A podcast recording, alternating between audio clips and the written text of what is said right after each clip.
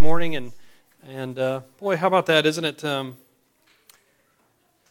you know, you you guys talk, and I talk to a lot of people, and um, there's a lot of trouble in the world, isn't there? There's a lot of trouble not just in the world. There's a lot of trouble in homes. Um, there's even trouble in, in our homes, aren't there? There's there's all kinds of trouble uh, everywhere, and there's relationship problems and misunderstanding, and just difficulties and and stresses that affect us all, whether they're financial or relational or, or problems with our kids or, or, or whatever, problems in our marriage. Um, but the truth is, is that all of us, all of you um, who have come to follow the Lord Jesus Christ, um, have some revelation about how to live and, um, and uh, the way that God is leading us. And so thank God for his revelation. Amen? Thank God that he's revealed to us the truth. Um, the one who's created marriage is the one who illuminates us on how to be married. Amen? And so, uh, anyway, we're going to be in, in Ephesians chapter 5. We've been talking about legacy and the legacy we're, we're leaving behind. And, and really, the first time that we talked about five weeks ago, we started talking about the environment that we're creating in our homes. That all of us, even whether you got kids, don't have kids, whether it's just you, whether it's your whole family, you are creating an environment in your home. And it may not, you know, it's, it may be for your kids, it's for people who come visit you, it's for other, you know, people who come through, it's for your grandkids, whatever. Um, but all of us are creating an environment in our home. And we talked last week week about uh, the Apostle Paul in chapter 5 of Ephesians starts going from all these great truths about these spiritual truths about all the things that the Lord Jesus Christ has accomplished for us. And then starting in verse 4, then verses, chapter, not verse 4, chapters 4, 5, and 6, he takes the first three chapters about the great and amazing things that God's done for us. He talks about the, the amazing love the, the, that we can't measure its depth and breadth and width and, and height of the love of God for us. And, and he talks in the beginning about how we've been predestined um, for holiness because of God's, uh, because of God's um, uh, love for us and his decision to, to glorify himself through us as he, re, as he redeems our life. And so he takes those first three chapters and then he, and he tells us all these great and amazing things that God has done. And he takes the last three chapters and he says, And so here then is how it should change your life.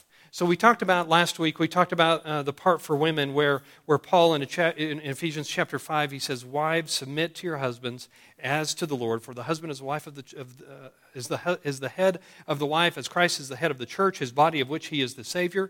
Now, as the church submits to Christ, so also wives should submit to their husbands and everything. We talked about that. We talked about that this is a, the idea here is that the, the wife is submitting to the leadership of the husband. And we're going to talk today about, uh, about the husband's role in the home, the husband and father's role in the home. So, as we do that, you know, we talked about last week about that, that submission. And we talked about last week is that if you're going to build a legacy in your home, you two have to work together. You and your spouse, you have to work together. You can't work opposite each other. You know, the Lord Jesus um, talked about it. It wasn't in the in, in aspect of marriages. And so I'm totally taking the, this verse out of context, but it's still true.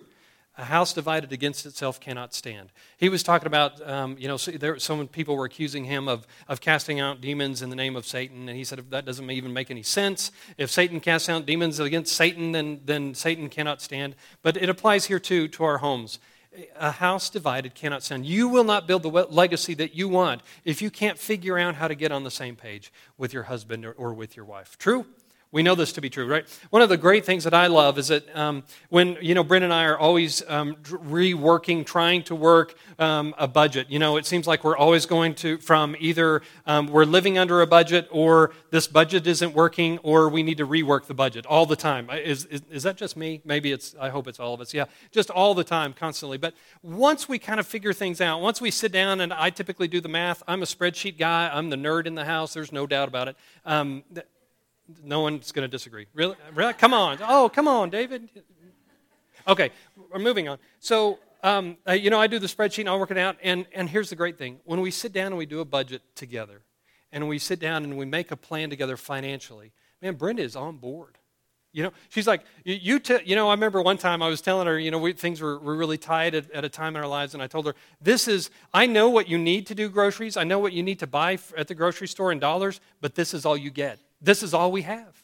And so it was a challenge to her. Then it's like, oh, yeah, we can do this. Yeah, I'll figure this out. I don't know how, but I'll figure it out. But when we're pulling in the same direction, we can actually start making progress towards the direction that we want together if you're always pulling against each other right? If you're, if you're always, if there's always discord, if there's always argument about what direction you're going and, and, and, and, and, and whose direction are we following, if there's always that disagreement, if there's always that, that, um, uh, that discord in the home, you're never going to get to where you want to be, right? We know this, right? We all know this. We've, we've experienced that in our home, right? Every one of us has. It's, it's hard to have two people to agree on the same thing. It just is. That's, where, that's why I believe the Apostle Paul started out to, with submit to one another as unto the Lord. This is your, if, if you respect the Lord Jesus Christ, then you submit to the people around you. And I believe that he means for us to submit even our home because I think what he's describing today for men is a different kind of submission than the submission he told women to submit to. I think he's re, he was referring to the, the lady submitting to the leadership or the authority of, of, of the husband. And now he's going to talk about, to men. And I believe he's talking about a very specific kind of submission for men toward their wives. Read along with me if you have your Bibles with you in, uh, in Ephesians chapter 5. We're going to start in verse 25. Um, husbands, love your wives just as Christ loved the church and gave himself up to her, up for her, I'm sorry. Uh, so let me just stop there for just a minute. Husbands, love your wives just as Christ loved the church. Let's just take just a moment here and let's talk about what that means. How did Christ love the church? The very first thing that he talks about is what did he do? You can talk back. Yeah, he died for the church. He gave up all of himself. He sacrificed his self, all that he had, he sacrificed for her. And, and I know that's, that's where kind of we get stuck here in reading this passage, but there are some things that I don't want you to forget about the love of God and the love of the Lord Jesus Christ for his people. The Old Testament prophets described God's love for his people like this He says, Your names are graven in my heart. You, I, you, I have, I've written your words on my, your names on my hands. What he's talking about here is a, is a depth of love that honestly we just don't experience very often on this planet. This, this, is a love that we experience that is, that is unique to God and his perfection is able to love purely and unconditionally and honestly. There is no other relationship like it on the planet. There's no other love than the love of God for his people. There's nothing like it on the planet. You know, uh, in, in the Old Testament, God's called a, a man named Hosea and he said, I want you to show the Israelites my love. And so he told him, I want you to go and I want you to, to I want you to marry a prostitute. And this prostitute's going to, at some point, she's going to leave you. And I want you to, I want you to reaffirm your love for her. I want you to call her back. And I want you to say, although you've been with other men, I want you for your own. And he, and he calls Hosea and he says, You go and you reclaim her despite what she's done, and you love her again. And God says, That's the kind of love I have for my people. It is a redeeming, it is a stubborn, it is an unconditional love by which He loves us. And so deep is it that He says, I've written your name on my heart. I've carved your name on my hands. I, am always thinking about you. I'm, I'm working for your benefit. And the love that the Lord God has for us, the love that our Savior has for us, is so deep that Paul, earlier in Ephesians chapter 3, he says, I pray that you would, together with all the saints, be able to comprehend the depth and the breadth and the width and the height of the love of Christ for you. And he says, matter of fact, he says, he says, I pray for the Holy Spirit's uh, strengthening and working in you that you might get it because it's so huge. You can't comprehend it on your own. You're going to need the, the supernatural power of the Holy Spirit to, to grasp and to understand the depth of God's love for you. And Paul says, Men, as Jesus loved the church, you love your wife. Listen, I, honestly, I'm a little undone by all that, right? I, I, mean, I know myself. I know that, that, that my love for my wife is not adequate for that. I, you know, I can't love as purely and holy and, and unendingly like God can. I know I can't, but I'm called to, and so are you, men. He's our example. Here's, here's, you know, here's Paul, and you know, I don't you love this? The, the Apostle Paul, the Lord Jesus Christ, did this all the time. He says, "Here's the bar." And we'll never reach it. But, but he never says, and that's okay, so we'll lower it. No, he says, the bar's up here, it's not going away. This is what you're called to. This is what you're trying to attain, is to have a love for your wife like the Lord Jesus Christ loved the church. That's what you're called to. No excuses, right? No, no, uh, he doesn't lower the bar and say, yeah, but it's hard for you, so, you know, it's, we'll put it down here. No, the bar's still up here, right? And so here's, here's the great thing, right? So just like the Lord Jesus Christ over and over again, he, he said, You think the bar's here, but the bar's here. You think you shouldn't uh, commit adultery. I'm telling you, if you've lusted, you've already, the bar's up here. The bar has to do with your motivation. The bar has to do with your, with your thoughts, even. The bar has to do with, with what's behind what you're doing. And he never lowers the bar? Jesus, matter of fact, he said one time, he said, You think I've come to, to take away the law? I haven't. I've come, right, to fulfill it. So here's the great thing is that he's always setting the bar up here, but as, as, as he's always setting the bar up, he's also deepening grace. He's also giving us strength. He's also giving us, by his Holy Spirit, he's giving us greater power and ability to, to, um, to live in the way that he's called us to live. Amen? Because listen, men, let me just tell you, I have blown it over and over and over again in loving my wife like Christ loved the church. I've blown it over and over again. But here's the deal is that just as I know the bar is still up here, and just as I know I, I never reach it, I know that I've got grace for my failures. Yeah? And, and I need grace for my failures, right? Otherwise, Christ didn't need to die. I need grace for my failures, and I need strengthening so that I, I can come closer to what God's called me to do.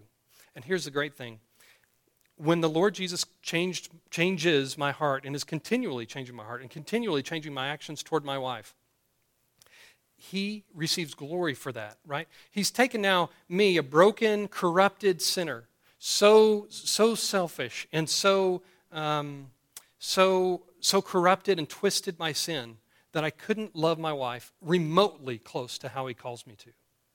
But then one day I make a decision because the way that Jesus Christ has loved me, one day I make a decision that I'm going to do something for my wife with no expectations, no strings attached. That's a miraculous thing, isn't it? That's, a, that's an incredible work of God in the life of, of a man, isn't it? To take and to say, you know what, no strings attached. I want to I wanna do this for you. I want to I wanna buy this for you. I want to I wanna serve you in this way. I want to do this for you, and there's no strings attached. I, I don't expect anything out of this. I'm not, uh, you know, just, just purely, I just want to do this out of love for you. Yeah, when that happens in the life of a man, it's a miracle, right, ladies? Yeah, it, it is. It is. It is a miracle. Um, so, so there you go, gentlemen. Husbands, love your wives just as Christ loved the church.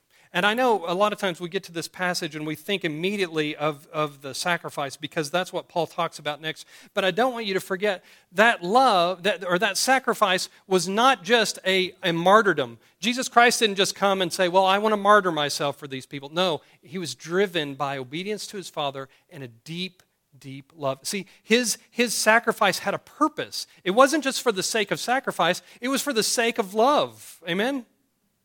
Right, men? So when you sacrifice, when, when, when God calls us to sacrifice our wives, he's calling us to love them practically. Right? He's trying to, he's telling us to love them in a demonstrated way, right? A way that they can see, a, a way that they can feel, uh, just like the Lord Jesus Christ has done for us in practice he loved us by sacrificing himself. So, husbands, love your wives just as we got to go on. We hadn't got through the first verse. Husbands, love your wives just as Christ loved the church and gave himself up for her. Here's what I think. Here, here's, what I, here's what I think. Here's my interpretation. I know I can't get to verse 2. I know. Uh, so here's what I, here's what I see. Here, when I picture this, what God's calling wives to do and what he's calling husbands to do, he's saying, Wives, submit to your husband's authority, submit to his leadership. And I think what he's saying to husbands is submit to your wife's needs. Put her needs first. Put her needs over yours. And so you have in the picture here, and what he's describing here is just a beautiful picture, isn't it? Of this, of this one constantly putting the other um, in the other one's place and say, no, no, you're a priority. No, you're the priority. And it's very much like the, the Trinity is what the picture is here, right? It's, it's a picture of God. It's a picture of God speaking to the Son, saying, I will exalt you, and the Son saying to the Father, No, I will glorify you. And the Holy Spirit saying, No, I will be the testimony. I will, I will testify through your people, and I will bring glory and honor and I will, I will exalt the Lord Jesus Christ, and that there's this constantly lifting up of the other person within the Holy Trinity. There's no, no confusion about which one's more important. They're all important. There's no confusion about the significance of each of the members. There's just this constant upbuilding and uplifting and glorification of the other members. Very similar to how it's supposed to be in the home. Yeah your home, your relationship with your husband and your, your wife is supposed to be a reflection of the relationship between Jesus Christ and the church and the Trinity. How about that? Pretty profound. Because you and I are images, broken, torn, shattered, yes, but images of our God and our Father and of our Savior, the Lord Jesus Christ. Amen? So there's this constant lifting up of the other person, right? Unlike, you guys know, and I know people who are constantly tearing down the other person, constantly saying, you, know, your opinion doesn't matter. Oh, you're, you're just, you know, the way you think is just silly. You know, you're just being, you're just being stupid. And, and, and, and instead of creating an environment where there's this uplifting and a, and, and a, and a, uh, and a submitting to the other, it's a tearing down and it's a clawing their way to the top and say, no, I'm on top. I'm, I'm the one who's supposed to be in charge. I'm the one who wants to be in control? That's, that's the exact opposite. That's a sinful way. That's the exact opposite of what God wants in our homes, where He says, I want you to serve each other, to love each other, purely, to lift each other up. Okay, let's continue. Husbands, love your wives just as Christ loved the church and gave himself up for her to make her holy. Listen, listen to the intent. God loved us and he gave himself up for us, and it was for a purpose. He said to make her, the church, holy, cleansing her by the washing with the water through the word, and to present her to himself as a radiant church without stain or wrinkle or any other blemish, but holy and blameless. In this same way, that's perplexing to me. I don't know about you, but in this same way. So, in other words, the way that a man loves a woman ought to have a, a refining work on his wife, right? A refining work on his life, on his wife. And let me pause there for just a second. We need to, we need to talk about this in a minute. There's a couple of ways to serve your wife, men, and you know it, and, and so do I. You can serve your wife in a way to try to butter her up or in a way to build her up. And it all comes down to your motivation, right? You know this, don't you? And so do I. There are times, uh, right? There are times all of us are trying to butter up our wives, right? We're, we're, we're doing it. So we're doing something for them in anticipation that they're going to do something for us, right? Right? Is that the goal here? No, listen, the goal here is a building up, not a buttering up. The goal here, see, when it's about buttering up, it's about, well, what do I get out of this, right? It, I, that's when I make my marriage like a contract. I'm going to do these things for you, and these are the things you're going to do for me, and it's a 50 50 deal, and, and as long as you do these things for me, I'm going to do these things for you. How long does that work out in a marriage? A minute and a half? right? Yeah, it doesn't last long. Maybe, maybe through the honeymoon period. But at some point, you kind of come to the decision that, you know what? Maybe this isn't a contract. Maybe this is more of a relationship, right? Built on and based on love. Now, and so ultimately, what it comes down to is, is this is not a 50 50 deal. This is a 100% and a 100% deal. I'm 100% responsible for the way that I treat my wife before the Lord. Let me say that one more time, gentlemen. I am 100% responsible for the way that I treat my wife before the Lord.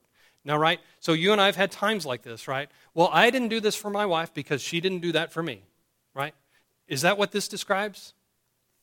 When your wife deserves it, do these things for her. Is that what this says? No. Otherwise, white men, our wives would have moved out years ago, right?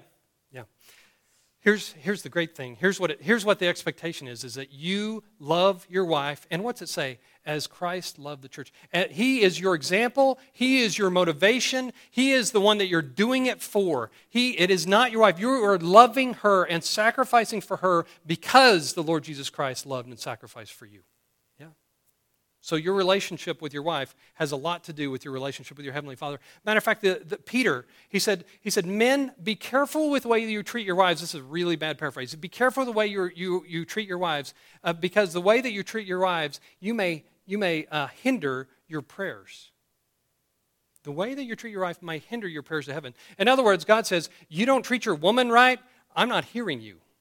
I'm not listening to you." Because the way that you treat your wife has more to do with God and you than it does you and her. You are responsible for God for the way that you treat your wife. Yeah? All right. Uh, let's, let's continue. So, um, in this same way, husbands ought to love their wives as their own bodies. This part kind of cracks me up. He who loves himself, he, he who loves his wife loves himself. After all, no one ever hated his own body, but he feeds and cares for it just as Christ does the church. I, I don't know, that got kind of in my mind like a man caring for his own body. I don't know. There's something funny about that to me. I, I don't know if I can explain it, but I don't know. It, let's, we don't have time for that joke. Let's just, keep, let's just continue. Um, uh, but anyway, what he's saying for, what he's saying here is what I mean. You fool! Don't you know? Don't mistreat your wife. It's like mistreating yourself, right? Right? We all we have to live together, right? So so and she is one with you. That's what that's what uh, that's what Jesus said. That's what said in the beginning in Genesis, right? Was when they were married, is that there was a that there was a uniting of the two, and the two had become what one flesh. That's right. Okay. So he says, yeah, the way that you the way that you ought to treat your wife ought to be the way that you treat your own body. After all, no one ever hated his own body, but he feeds and cares for it just as Christ does the church. For we are members of his body.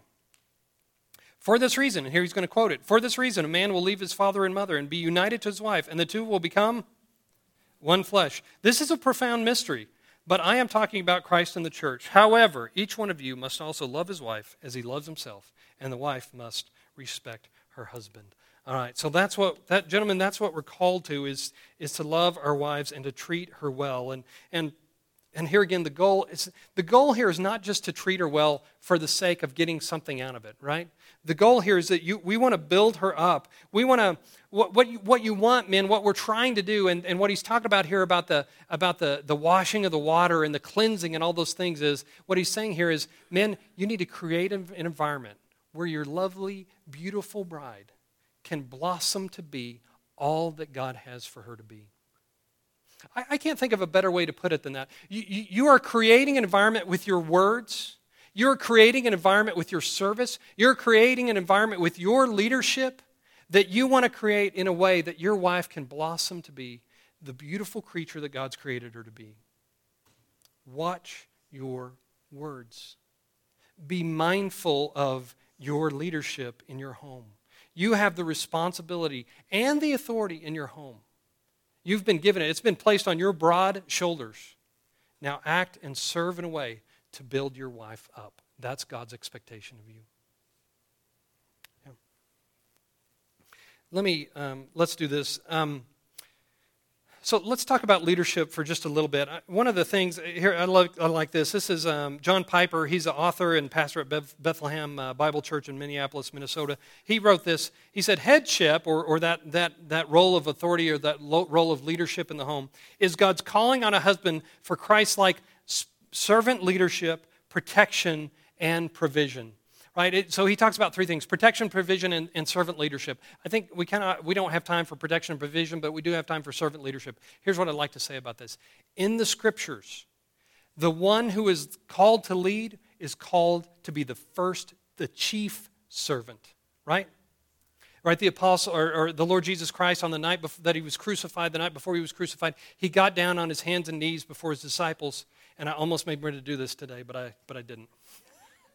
She has a real pretty pedicure, though. It's like a blue snowflake thing, right? Would have been nice to show off. But anyway, um, uh, so he gets down on his hands and knees and he washes their feet. And he says, Do you understand what I've done for you? I have set an example for you. I've demonstrated to you what a leader is. A leader is the chief foot washer. And, and matter of fact, he would say in another place, he, he would say, um, he would say, the greatest among you will be your servant. See, in the kingdom of heaven, the great one is the servant. In the kingdom of heaven, it's the one who's, who's willing to get down on his hands and knees and get his feet and get his hands dirty, doing the work of sacrifice, doing the work of servanthood, doing the work of meeting the needs of other people. And this goes well beyond the home, of course. But, the, but here, what we're talking about today is the man who is willing to get down on his hands and knees and to wash the feet of his wife. Sometimes that's at the kitchen sink, isn't it? Sometimes that's in the laundry room, isn't it? Sometimes it's, it's talking through and, and, and, and working through the problems that you're having with your kids and trying to work together to be the leader in the home to figure out how you're going to go about disciplining your difficult child. Sometimes it's sitting down and say, we have all kinds of financial things. Things are here and there and everywhere. And, and that's the leader who's willing to get down on, on his hands and knees and get his hands dirty and say, let's sit down together and let's figure this out. That's a servant leader. See, the Lord Jesus Christ said in another place, He said, He said, the Gentiles love to lord their authority over other people, right? He says the Gentiles, meaning the unbelievers, people who have no belief in God, love to tell people to have kind of a command and control. You do this and you do that. And the and Lord Jesus Christ says, that's not leadership. Leadership is a willingness to sit down and say, I'll do this. I I, will lead. I'll serve. I'll figure out how we're going to do this together. Now, let me, um, I want to end um, in with this. In God's, let's say this, in God's hierarchy, leaders serve. The leaders are the great ones in God's kingdom. Here's, what I, here's how I want to, uh, I would, I'd like to finish this. I want to just give you some examples of kind of the difficulties that I've had in trying to be the leader in my home. And it's a constant challenge. Man, I, I, if there's someone who's got there and who gets it and gets it right every time, I would like to know you because I, I need to sit under your tutelage. Yeah. Um, but but here's the deal, and, and this is where um, this is where uh, yeah. So just, let me just tell you. So Brenda and I had been married for about um, 14 years, I want to say, and um, for that period of time, for about 14 years, we've been married. It's almost, it'll be 22 this summer. Is that right? Hey, all right. Uh, so uh, for the for the first 14 years of our marriage, listen, we did a lot of things backwards. You know, we didn't finish our we didn't finish college. We weren't started in any sort of career before we started having children. And and let me just tell you, young folk, if uh, man, if that's where you're at, man, my, my dad told me. Matter of fact, he, he said uh, when when Brenda and I were talking about getting married so very young, he said you're going to have a young uh, a long row to hoe. And of course, I was smarter than that, right? And so I knew it's, uh, you know, we love each other and that's just going to be enough. Man, have we had a long row to hoe together. Is that right, baby? It's been a long row. Yes, it's been very difficult. So we had, you know, you, you stack lack of money, lack of income coming in with all the pressures of, of uh, children and all the financial pressures they bring, all the attention pressures that they bring, uh, all the time that they take away, you know, from, from, from the marriage, which is fine, great, really good for us. Um, but you start piling all those stresses up, and it started, it started kicking our tails. Yeah. So after, for about 14 years, I would get so anxious about money, I was unable or unwilling really is what it comes down to I, I, would get so nervous and so anxious about handling our money that i kept I, you know brenda would do it and, and uh, i love my wife but she's not the nerd I, i'm the nerd i needed to be taken apart so for 14 years we struggled with our finances because I wouldn't lead. Uh, I don't say this because I'm proud of it. I wouldn't lead. Also, when, when our children were young, when Becca was young and she was having all kinds of problems, you guys have heard this before, but when she was very young, I, I, it would, you know, we would need to stretch her to keep her from going into contracture, where basically where her, where her bones would grow, but her, but her muscles wouldn't grow. And so they call that contracture when, whenever your muscles are too short for the lengths of your bones, right? And that's, this is bad. Um, contracture is a bad thing. And so we would go to physical therapist, and our physical therapist would come and stretch Rebecca, and uh, then they would leave us with homework. Physical therapists, my sister's one, they love giving people homework, especially painful homework. But anyway, I don't know what it is about them. They're kind of sadistic. But, um, but they would leave us with homework. I was so anxious. I could look out, I could see Rebecca's future, and I could and, and wonder so much about what it would bring, and I could see the way that, that maybe pe- people would treat her. And I was so, um, I, was, it became, I, I became so anxious and so upset by it that I wasn't helping her. I, I wasn't unable or unwilling to help and to help to stretch her, right? And so ultimately, finally, the Lord, after a couple of years, He spoke to me very clearly and said, Your weakness should not affect your daughter. I was undone. Uh, you know, talk about, you know, you see some of the, the revelations of God in the, in the Old Testament where they fall on their faces before the Lord. That's, that's how I felt. I, I was absolutely undone. It's like, Lord, you're right. How could I let my weakness affect my daughter? I can't do it. I need your strength. You've got to help me with this. And I was able to actually start to take the lead in, in trying to help her. Um, but listen, still today, uh, men, we have trouble with leadership, right? Still today, st- still today. And, and so let me, let me just say this. Let me, let me end with this.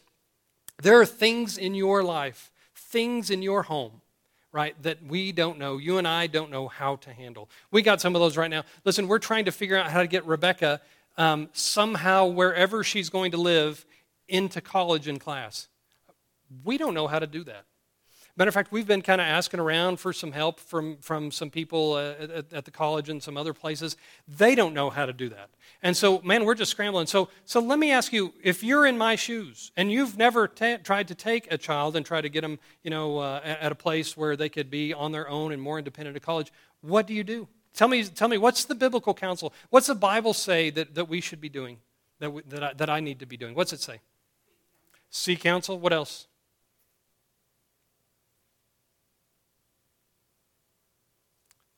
Yeah, thank you, Jimmy. Yeah, it's the spiritual uh, answer, isn't it? But yeah, it's to seek the wisdom of the Lord. Lord, reveal to us, show us how are we going to do this. Put things, just drop things in our lap, Lord. You know that, that only you can do to help us figure this thing, thing out. Listen, man, we have this problem all the time.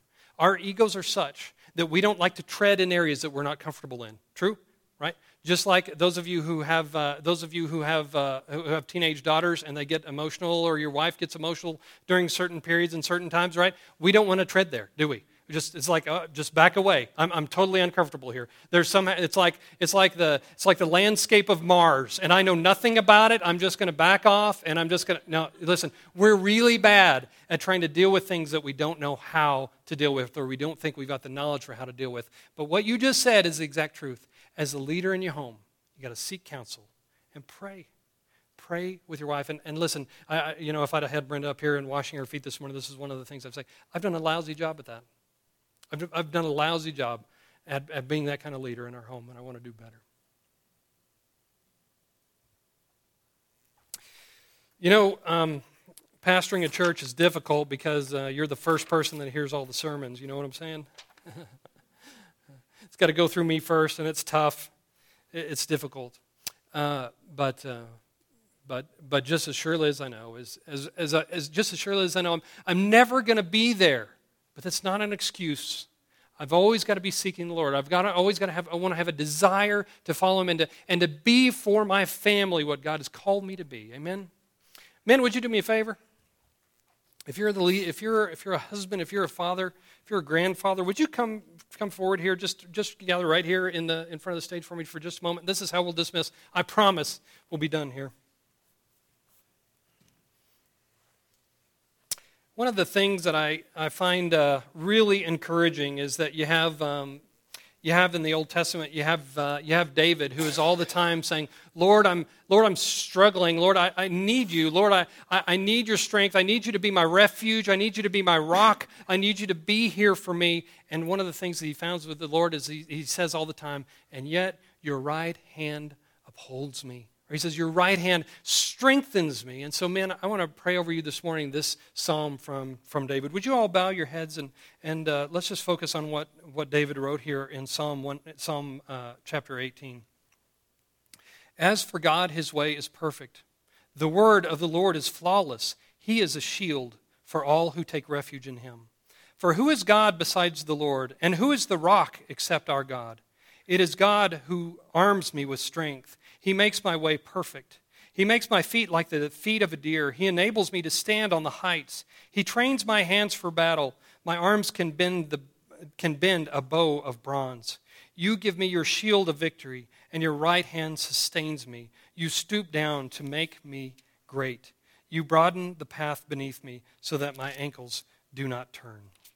Lord God, I pray that all of us would find ourselves just in that place where we know that we're dependent upon you, where we know that we're at that place where we need your strength. We need you to be what the, what the psalmist said there. We need you to be our shield. We need you to be our, our fortress. We need you to be our rock. And Lord God, we need you to strengthen us by your mighty power, by your mighty right hand. So, Lord, I pray for these men who've come this morning. I pray, Lord God, that you would strengthen them. I pray, Lord God, that you would give them a shield, that you would make them, give them a shelter when they need it. I pray, Lord God, that they would, uh, that they would stand strong in their families, that they would be the, the servant leaders that you've called them to be. I pray, Lord God, that you would give them success as they take a stand in their homes to be your representative, to be the representative of the Lord Jesus Christ in their homes. I pray that you give them victory, Lord God, over the, over the, um, the troubles that they have in their homes. And we all have them, Lord God. Strengthen us, I pray. It's in Jesus' great name. Amen. Amen. Amen. Thank you guys. Y'all have a great week. Thanks for thanks for being here today.